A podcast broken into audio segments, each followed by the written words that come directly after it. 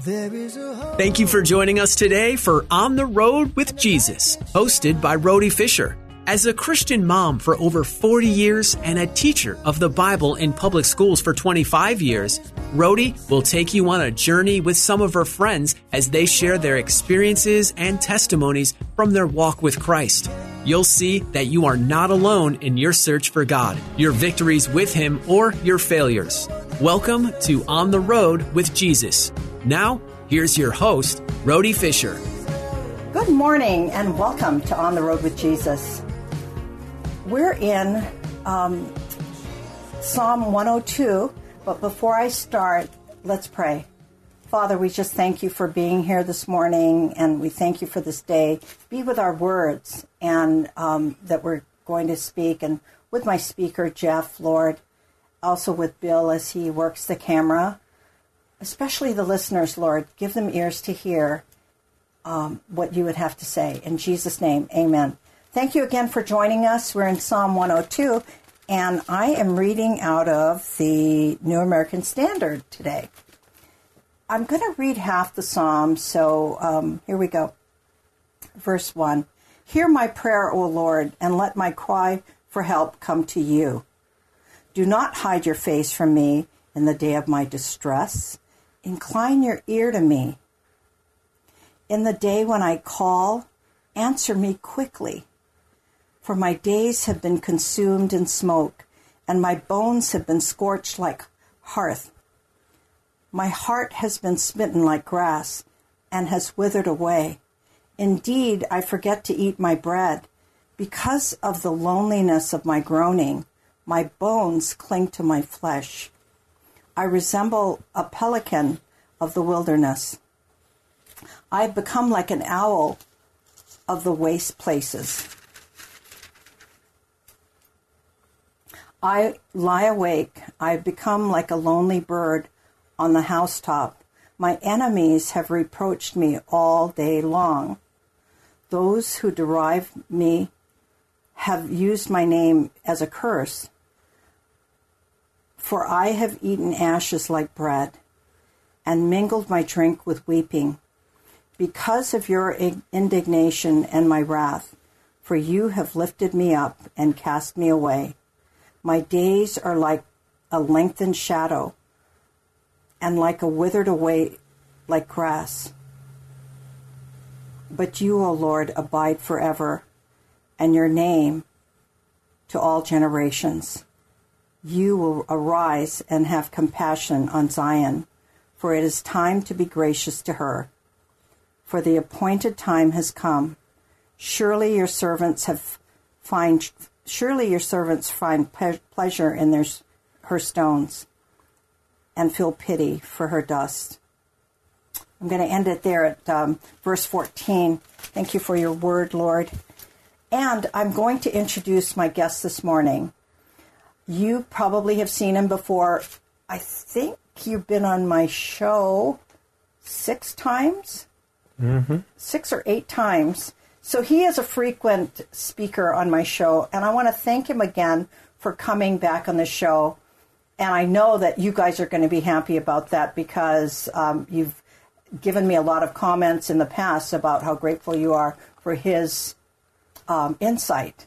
So thank you, Jeff, for being on the show. My pleasure. Okay. Um, Jeff, I, I forgot to mention your last name. It's Kev, Jeff Cran. I am so sorry. But, Jeff, I'd like for the, the guests to get to know you a little bit. And for some of them, they haven't heard you before. So if you could talk a little bit about your background, where you grew up, what your dynamics, your home dynamics was, and also up to and including your testimony. And I'm going to give you about ten minutes to, to talk about that. Okay. Uh, it's good to be back again. Um, and uh, I really enjoyed last time. And uh, it was probably the first time my wife was ever on radio. So that was exciting for her. Um, I grew up in a Reformed Jewish home. In the, well, I shouldn't say Reformed. I grew up in a Jewish home in which my mother was from a Orthodox conservative practicing family. My father was less observant. Uh, his parents came over from Russia later. Um, they were more secular uh, and less observant. So there was a different dynamic there. Uh, my mother did not like certain aspects of her background and her experience with the synagogue. Uh, my dad uh, had real questions even about the existence of God. And her father was the one who really acted as a spiritual mentor. He made sure that I went to Hebrew school, uh, made sure I got a Jewish education. Um, and from that education, I did learn something. The front part of my Bible taught me that God was the good king, uh, as well as the Jewish blessings. Uh, and uh, he did have a love for his creation. He did have a love for people, but that's uh, as far as it went. Uh, I was zealous for the traditions of my forefathers to a certain extent, uh, but growing up in a home with my dad who was an agnostic and poo-pooed such things, um, there was just a how far do I go with this sort of feel. Um, and uh, when I was in high school, there were not a lot of Jewish girls around, and so I met a Catholic girl that is not the woman I ended up marrying. Uh, and uh, we went through the high school sweetheart thing, uh, and uh, we started college, and usually that's when you go to different locations. And I was a, a very moral individual. I grew up with a strong sense of duty and honor, and uh, my parents said that, that I did not get into trouble, trouble found me. Uh, and so uh, the first year of college, uh, we had been separated, but we had this idea that we were going to have the white picket fence and the two point three children, and all thing, thing was going to be beautiful. And uh, we got a little bit more involved than my conscience would be comfortable with. And uh, it's there that I met the Navigators. I had never heard of the Navigators, uh, had no idea what a Navigator was. And uh, they asked me if I was willing to go to a Purity in Life uh, a conference. Would you like to go to a ski weekend? I thought, well, this is fun. I'll go with my friends to a ski weekend. This sounds great. And so I went to this weekend, and they had a Purity in Life seminar. And uh, at the Purity in Life seminar, they stressed moral purity in certain areas with young men. And I realized that I had violated my standards, so I certainly had violated God's standards. Uh, prior to that, it's not as though I never felt guilt, but this was a little different. Uh, Jewish kids really don't grow up with the idea of a sin nature. They grow up with the idea that if you transgress the law, you've sinned, and if you don't transgress the law, you haven't sinned. Uh, and so uh, I was then stuck with the issue of atonement, uh, which is a key issue for Jews and for Muslims. As I've talked to Muslims at the uh, mosque, I find out that they have no concept of blood atonement either. Uh, and so I then had to figure out how one regained relationship with the King of the universe.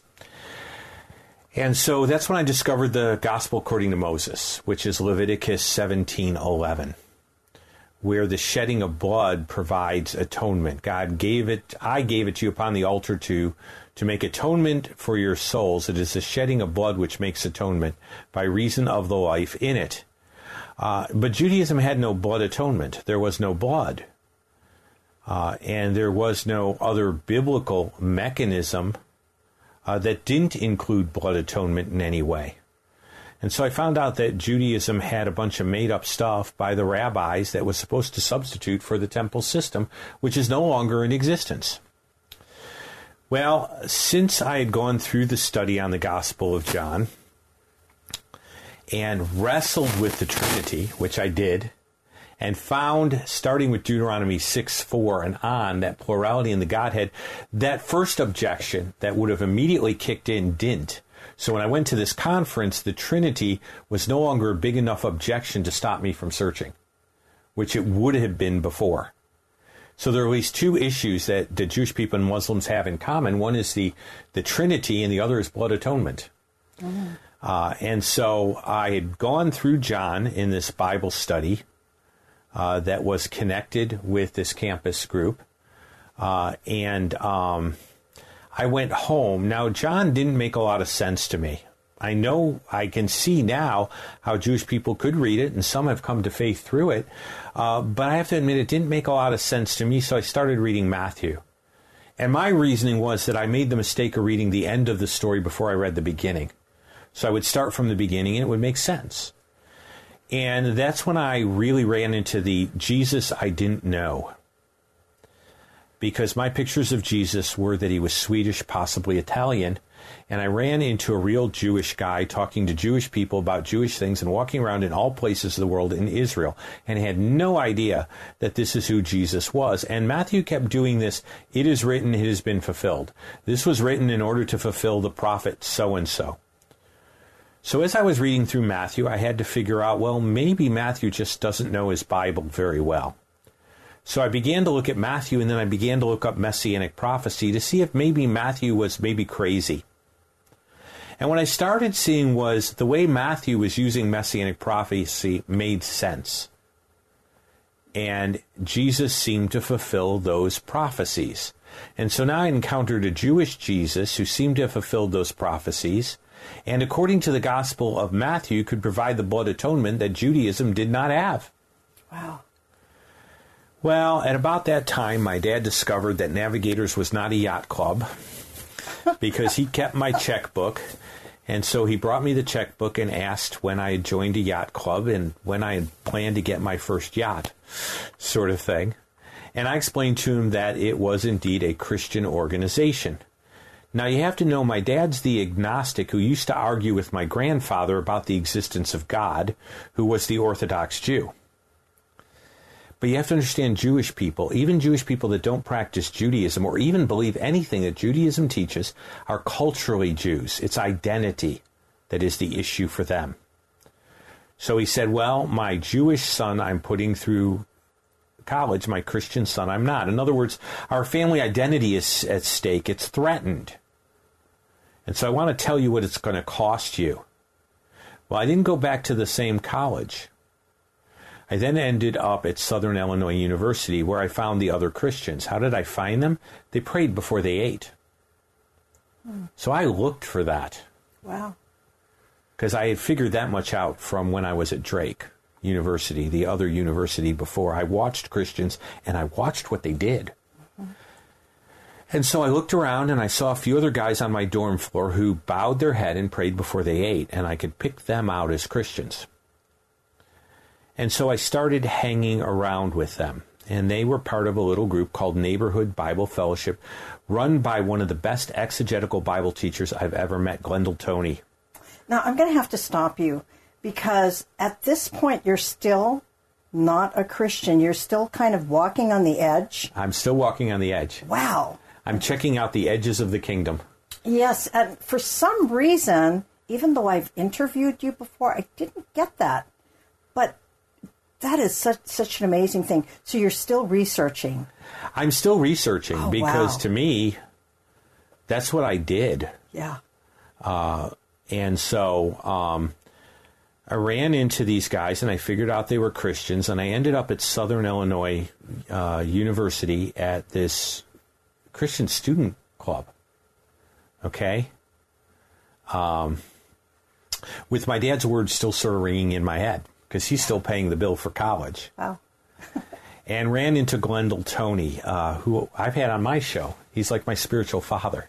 Oh. Uh, and he's still around, uh, writing some books, doing a podcast. He's wow. still around to this day, doing exactly what he was doing when I was there, which is going through the Bible verse by verse. Uh, and I asked questions. And so I would sit there with questions. Uh, and more questions, and ask Glendale questions, and ask other people questions. Uh, and hang around these Christians who I found to be absolutely fascinating. Uh, and so I'm hanging around Neighborhood Bible Fellowship, continuing to kind of research this out. And one of my struggles was, I'm going to be the first person who ever did this, so I have no idea what life looks like afterwards. Until I run into another guy from a Jewish background who makes a profession of faith. I don't think it was real, but it was God's timing. And he still got used. And uh, he starts, and, and through that I start to realize that maybe I'm not the first person who ever thought of this. Uh, so I'm sitting in this, I'm hanging around these Christians, I'm continuing to go ahead and study the issues. And Glendale plays on his guitar Deuteronomy six four, which to me was a life verse and is recited by Orthodox Jews three to four times a day. It's called the Shabbat. Now, Glendale isn't meaning to play this in Hebrew. He's playing it in English. It's a wonderful song. You shall love the Lord your God, the two greatest commandments. But he doesn't know as he's playing it that he's playing it in English and I'm hearing it in Hebrew. Mm. So I grab this young man named Jonathan, who was this guy from a Jewish background, and I had had a Gideon Bible, which I had kept kind of secret from my dad. Mm.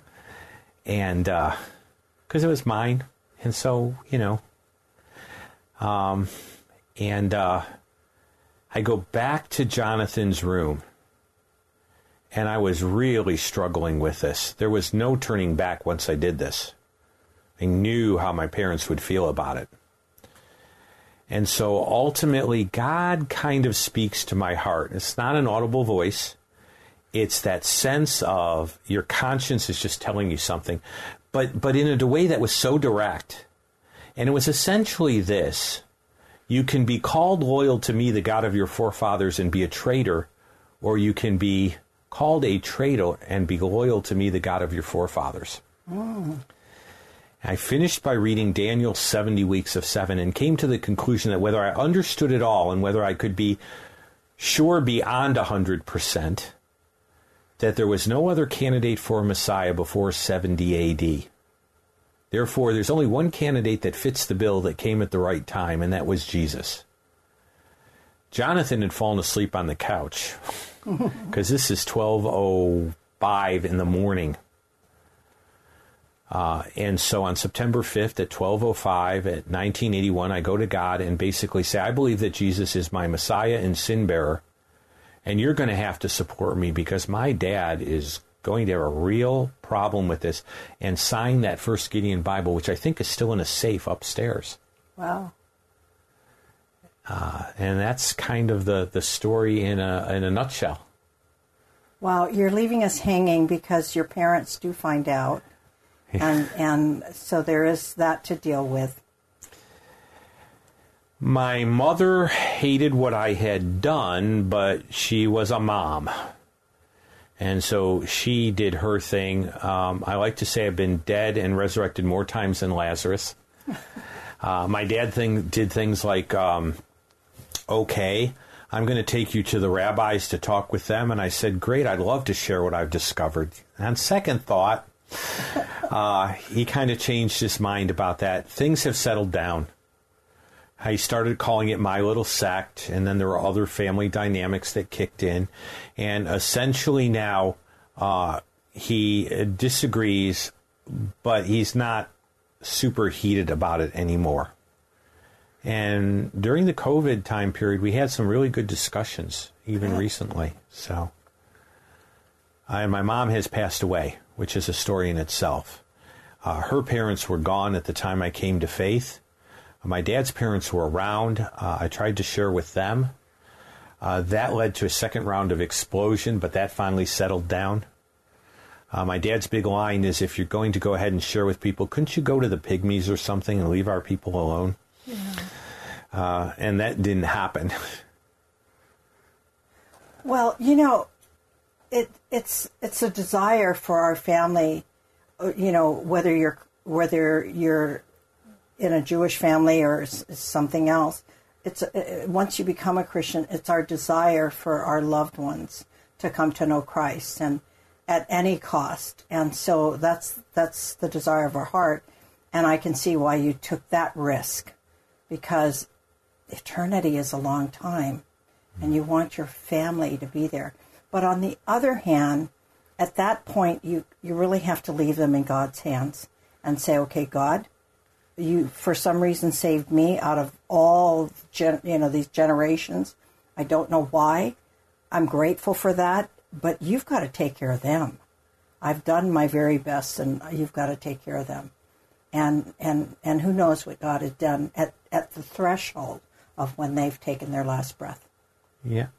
Just have to trust. Uh, and over and over again, I mean, one of the big lines was, you mean to tell me your Orthodox grandparents are in hell? Mm-hmm. Mm-hmm. You're telling me my parents are in hell? And I remember saying to my mother, I'm not responsible for telling you where they are. I'm responsible for telling people how to get there. Yeah. I'm not a judge. I'm a tour guide. Yeah, that's good. Anyway, um, thank you for sharing that. And it was good to, for me to hear it again, because there were obviously a big part of it that I didn't know. So that was good to hear. And I thank the Lord for saving you. Also, I would like to bring up a really big subject out here. And it is something that you're well-versed in, and I'd like for to, for the viewers and the listeners to know a little bit more about that. And that is progressive revelation. Big subject.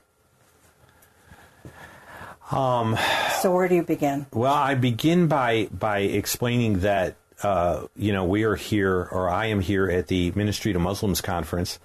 Uh, Muslims uh, have a real issue because what they believe in is what's called abrogation. And I remember being in a church, and the pastor ended up saying, yeah, we believe in abrogation too. And I was I was horrified. And as a missionary, you have to tread lightly. But, but I talked to him later, you know, over coffee. I had to, and I said, you know, Pastor, we believe in progressive revelation, not abrogation. So let me explain the difference between the way the Muslim understands his book being transmitted, and by his book, I mean the Quran. Mm-hmm. Muslims believe that the Quran was given directly from Allah, which is their title for their deity. I'm not going to say that the Allah of the Quran is the same as the God of the Bible. Okay, but that's their term for God. Uh, handed the Quran, or gave the Quran to Muhammad. And Muhammad ended up uh, basically reciting it to people, and then they ended up being the copyist. All right, so their view uh, is a little different. Uh, our Bible came through, uh, six, it's in sixty-six books. Mm-hmm. Uh, it's a library. Our Bible is not a book. It's actually a library of books that all have one message, which itself is incredible. Now, in the Quran, we have verses that don't match. And, and Muslims are not unaware that there are things that don't seem exactly the same. But they'll say that some verses uh, abrogate or negate other verses. In fact, there's a verse in the Quran where essentially Muhammad is told uh, that if, if I replace one verse with another, that's perfectly fine. Okay?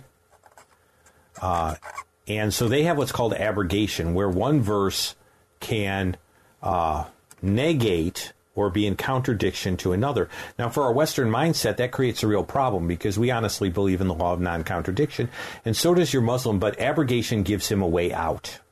Mm-hmm. All right, so in abrogation, there's an exchange for one thing for another. It's a replacement. Um, what's important for us to understand is what we mean by progressive revelation. In progressive revelation, there is not a, a separation. There's not a substitution. There is an addition. So what God is doing is adding new information to the old information over time in order to complete the story, like by, like being an author. Okay, and writing several chapters of a book, and you add a new chapter of a book. Well, when Jane Austen writes a new chapter in Pride and Prejudice, it doesn't negate every other chapter she wrote. Okay, that's progressive revelation. God gives new information. But what your Muslim will say to you is your Bible's changed too, and they'll point to distinctions between the New and Old Testament. And they'll say, well, in the Old Testament, we have these wars where the Israelites are told to wipe someone out, but in the New Testament, You're, you're telling us that, you know, you're supposed to go into all the world and preach the gospel, and Jesus is about loving our neighbor. And so it seems as though there's an abrogation. Uh, and so you Christians are guilty of abrogation the same way we are. Um, I remember being at the mosque here at the conference, and one guy asked me why I didn't dress like Jesus. Why don't you dress like Jesus? Where's your toga? Where's your, you know? And, and apologists learn as they go along, too. And I thought, you know what I should have asked him is how he got to the mosque that day. And if he said he drove, I'd say, why don't you travel like Muhammad? Yeah, really. And so he was pointing to this abrogation thing. And so for the Muslim, the differences between New and Old Testament become a lever that they can use against Christians to try to say there's really no difference between you and us. We believe in abrogation. You believe in abrogation. We don't believe in abrogation. That's the end of part one. Tune in next week for part two of this On the Road with Jesus episode. Thank you for being here today for On the Road with Jesus with your host, Rhody Fisher. Every week, you'll hear experiences and testimonies from her and her friends as they share their journey with Jesus. You'll see that you're not alone in your search for God, your victories with Him, or your failures. If you have a question about today's show, email Rhody Fisher at rawfisher at ontheroadwithjesus.com. Spelled R A H, Fisher, at on the R H O D E with Jesus dot com. Or leave a voicemail at nine five one, eight one seven, zero zero nine four. That's nine five one, eight one seven, zero zero nine four.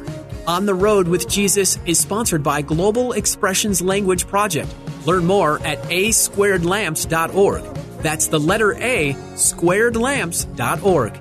Be sure to join us each week at this same time for more On the Road with Jesus, hosted by Rhody Fisher.